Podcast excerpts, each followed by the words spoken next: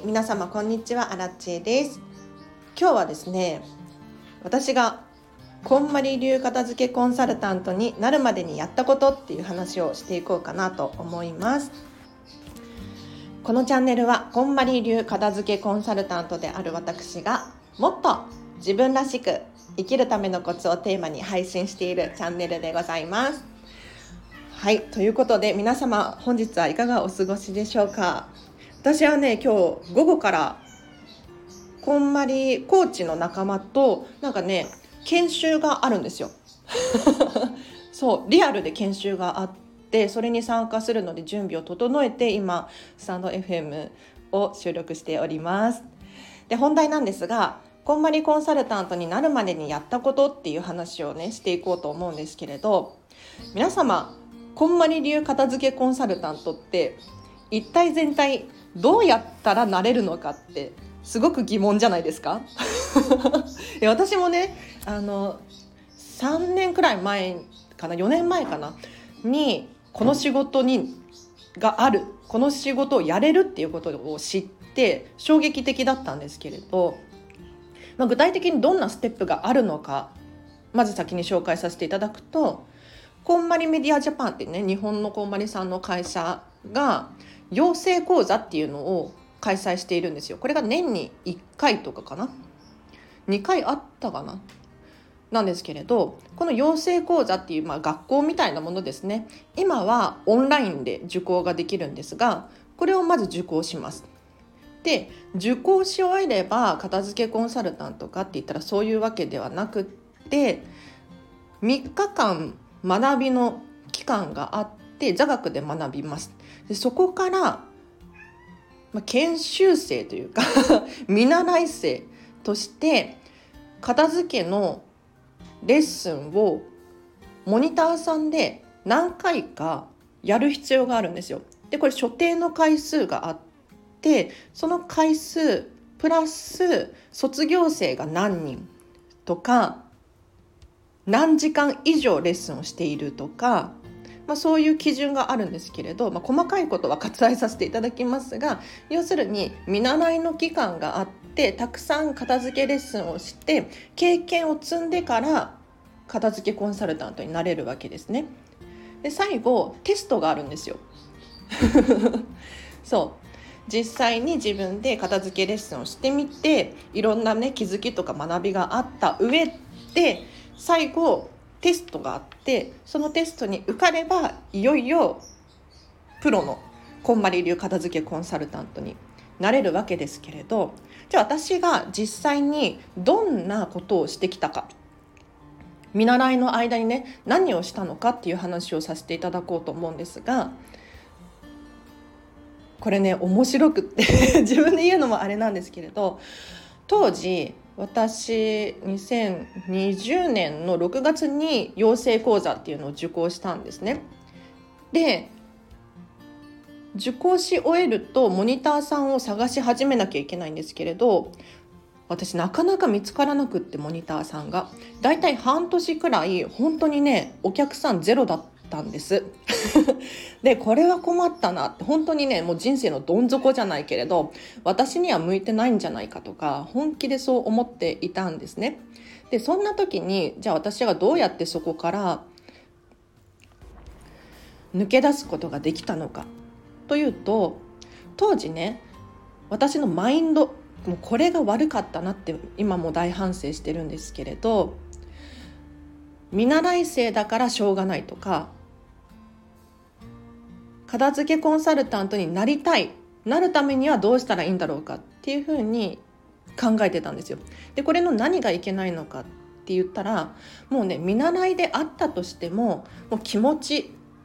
はプロの片付けコンサルタントであって片付けコンサルタントだからこういうことをしているっていう見習いだからできないとかではなくって私はこういう片付けコンサルタントになりたいっていうのをすでにもうプロであるかのように振る舞うべきだったなってすごく反省してるんですよね。でそこにたどり着くまでに私は半年間かかりましたよと。で半年後に何をしたかっていうとスタンド FM 始めたんですよ。うん、もしね私がプロの片付けコンサルタントであればどんな質問も答えられなきゃいけないしとっさにねペラペラ 片付けについてうまく伝えられなきゃいけないなっていうことに気づいたんです。なのでスタンド FM でねこんまり流片付けコンサルタントとは一体何なのかとか片付けの基礎ってこうですよとかっていう発信をし始めましたそしたらね面白いことにお友達伝いにモニターさんが見つかったりとかこのスタンド FM からもですねあのお客さんが来てくださったりとかしました。面白いですよね。でモニターさんなんですけれどモニターレッスンですね。あの見習いですよっていうことに理解してくださった上で例えば写真を撮らせてくれるお家の写真を撮らせてシェアさせてくれるだったりとか、まあ、条件付きのモニターさんなんですけれど私はですね基本的に無料でレッスンしてました。ただ最初は本当に友達の友達だったりとかさらにその紹介だったりとかだったので無料でやらせていただいてたんですが経験を積んだ積んでもう有料だなって思った瞬間にスタンド FM で一般でモニター価格で片付けレッスンしませんか？とか、まあ、お友達伝いだったとしても無料ではなくてね有料で片付けレッスンをしていましたね。で最初無料でやってた時も完全に無料ではなくってあの交通費とお昼ご飯代これだけは出してもらってました。はい、で今はね今片付けコンサルタントになる際にすごく注意されるのがなるべく無料で片付けレッスンのモニターをやらないでって言われるんですよ。頑張ってお金をもらう練習をしなさいって言われるんですね。というのも私たちはお友達のお家を片付けに行くわけではなくってもうお片付けのプロとしてお仕事として片付けレッスンをするわけなんですよ。なのでここでお金をもらう練習をしないと 仕事にならないんですね。だから今は本当に厳しく最初からお金をもらいなさいっていうふうに言われるらしいですよ。うん、でももちろん100%そうしろっていうわけではなくってそういう気持ちそういうマインドが大切であるっていうことですね。でその後私は実はね面白いことになっておりまして 片付けの見習い生としてはもう十分すぎるほどモニターレッスンっていう経験値を積んだんですよ。なんだけれど私自身すごく自信がなくてこんまりメディアジャパンの会社の人にですねちょっとまだ私モニ見習いでいたいですっていうふうに申し出て期間を、ま、延長じゃないけれどテストを受けるのを後回しにできないかっていう話をさせていただいたんですよね。でこれどういうことなのかっていうと、まあ、所定の回数所定の時間片付けの経験値を積んだらあなたはもうテスト受けれますよっていう連絡が来るんですよ。ただここでねもしテストを受けて受かっちゃった場合にもうプロのこんまり流片付けコンサルタントなわけですよ。こんまりっていう看板をつけて働かなきゃいけないんですね。そうするとやっぱり何か自信がなかったりとかあとはこんまりさんっていう看板があるのでそのこんまりの顔に泥を塗ることはできないじゃないですかだからねもうちょっと練習させてほしいと思って見習い期間を延長していました、はい、なので多分人の倍くらいモニターさんで片付けの経験値を上げていたかなと思います。でそれと並行して片付けでクラウドファンディングやってたんですよ。ちょっとクラファンが流行ってた流行り始めてた時期だったのでちょっとねやってみたいなと思ってえっ、と片付けコンサルタントになりたいですっていうプロジェクトを立ち上げてでモニターレッスンいくらで片付けレッスンしませんかっていうリターンだったりとか、えー、とスタンド FM のスポンサーになれますよだったりとかそういうリターンをいろいろ出して結果ね全部ね8万円くらい合計8万円くらい集めることができましたまあ金額としては少ないじゃんって思うかもしれないんですけれどまあ見習いこんまり流片付けコンサルタントが頑張ればこれくらいクラファンでリターンが入ってくるんだっていう驚きがありましたね。で誰がねじゃあリターン買ってくれたのかっていうと実は私の片付けレッスンを受けてくださったモニターさんがリターンを買ってくれたんですよ。そうなのだから無料で提供していたりとか格安でモニター価格でレッスンをしていたんですけれどその人たちがねあの私のクラウドファンディング支援してくださってまあ収入になったもうありがたいことにね。なのでね無料で片付けレッスンをしていてもその効果を本当に感じる人がいたら回り回ってねあの私のところに戻ってくるんだななんて思いましたね。うん、そんな面白いエピソードがあります。でいよいよテストを受けたんですけれどなんでテストを受けたのかどういうタイミングでこんまりコンサルタントになるためのテストを受けたのかというと実はねあの本当はもうちょっと見習いを延長したかったんですけれど当時こんまりメソッドビジネスコーチっていう資格が新しくできたんですよ。でこれは非物理のお片付けでデータ片付けますとか時間片付けますっていう片付けなんですけれどこれをお伝えすることができる新しい資格ができますみたいになってたんですよ。でこれをね受講したいなって思ってたんです。ただこれがめちゃめちゃ高いの こんなことねあの公で言うあれでもないかもしれないんですけど結構金額が高くってその講座が。でちょっと払えないなって思って見送ろうと思ってたんですけれどやっぱりね受講したいなって思った時になんとねこんまり流片付けコンサルタントになった人は割引が効くって言うんですよ。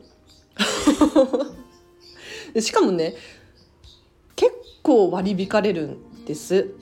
いやそしたらじゃあ私もう今すぐこんまりコンサルタントの資格テストを受けてなって割引価格で非物理の片付けの講師にもなりたいなっていうきっかけがあってこんまりコンサルタントになったんですよね。なので本当はもうちょっと見習い期間でありたかったんだけどまあそんなきっかけがあってそんなタイミングで私はこんまりコンサルタントになりました。これがね21年の5月だったかな。確か。はい。ということで誰かの参考になるのかしら。こんまり流片付けコンサルタントになるまでに私がやったことという話をさせていただきましたがいかがだったでしょうか。結構難易度高いですよ。こんまりコンサルタントは。なんかね噂によると他の片付けの資格いろいろありますけれどその中でも難易度が高いらしいです。うん、で今ね日本で250人前後だったかななんかね日々 日々増えたり減ったりとかしているので正確な人数がわからないんですけれど日本ではそれくらいいて、まあ、世界では850人とか言ってたかな。なのでね皆様の中にお片付けに興味があってお片付け大好きで私もコンサルタントなりたいっていう方がいらっしゃったらまあ私はこういう感じでした。はい、で他にもねいろんな人がいてもう23ヶ月で片付けコンサルタントの資格取れましたよとかっていう人もいらっしゃいますしそうではなくてもう本当にギリギリで資格が取れたっていう人もいます。なのでね本当にね分かんないですね。うん。でやってみてね。そう面白いのが片付けのレッスンモニターレッスンをやってみたらちょっと人の片付けは好きじゃないかもみたいな人もいたりとかして。うん。なのでやってみなきゃわからないですね。はい。お知らせがあります。3月29日の13時から16時こんまりメソッドデータの片付け研修をオンライン Zoom で開催いたします。こちらはですねまず座学で1時間くらいこんまりメソッドとは何ぞやっていうこととデータの片付け方って具体的にどうやるのかっていうのを学んでいただいてから残った時間でですねもう実際にパソコンとかスマホの中を一緒に片付けていきます。でわからないことがあれば新地に随時質問ができるようになっておりますのでもうねスマホの容量がパンパンとかパソコンのデスクトップがごちゃごちゃしているとかっていう方いらっしゃいましたらもうデータ片付けるともう生産性上がるし効率も良くなるしイライラも減りますでもしかしたらそのクラウドとかをに毎月お金を払う必要もなくなるかもしれないのでちょっとやってみる価値はあるかなと私は思いますよ。はい、もし気になる方いらっしゃいましたらリンク貼っとくのでそちらから詳細見てみてください。もう一個お知らせ。フェムパスさんでウェブ記事書いております。リンクこちらも貼っておくので、もしよかったら読んでみてください。あのね、こちらももっと自分らしく生きるためのコツをテーマに連載させていただいているんですけれど、私の記事も読んでほしいんですが、イラストが可愛いの。これ見てほしいな 本当に可愛いから見てほしい。うん。では以上です。皆様、今日もお聞きいただき本当にありがとうございます。